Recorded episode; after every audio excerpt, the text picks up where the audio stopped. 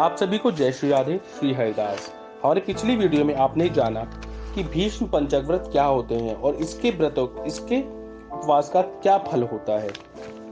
अत इकतीसवा अध्याय। ब्रह्मा जी कहते हैं, कार्तिक शुक्ल एकादशी, जिसको हरि प्रबोधिनी एकादशी भी कहते हैं, इस एक व्रत के करने से वाजपेयी यज्ञों से भी अधिक फल प्राप्त होता है तथा जन्म जन्मांतर के पाप नष्ट हो जाते हैं। जो चार महीने का चातुर्मास व्रत होता है, वह भी इसी दिन समाप्त होता है। इस दिन व्रत रखकर ओम नमो भगवते वासुदेवा इस मंत्र का जाप करें, तत्पश्चात रात्रि को जागरण करें तो सब एकादशियों का फल प्राप्त हो जाता है। भीष्म पंचक व्रत कार्तिक शुक्ल एकादशी से आरंभ करके पूर्णिमा को समाप्त होता है।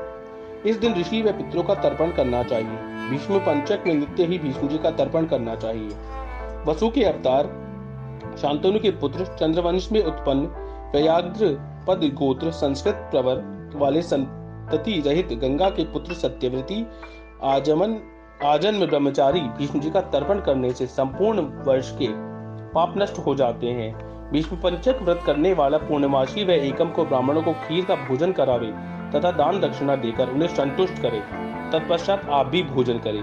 आशा करता हूँ आपको ये वीडियो अच्छा लगा तो चैनल को सब्सक्राइब करें, वीडियो को लाइक करें, शेयर करें और कमेंट करना ना भूलें। तो मिलते हैं अपने अगले यानी बत्तीसवें अध्याय में। तब तक के लिए जय श्री राधे, श्री हरिदास।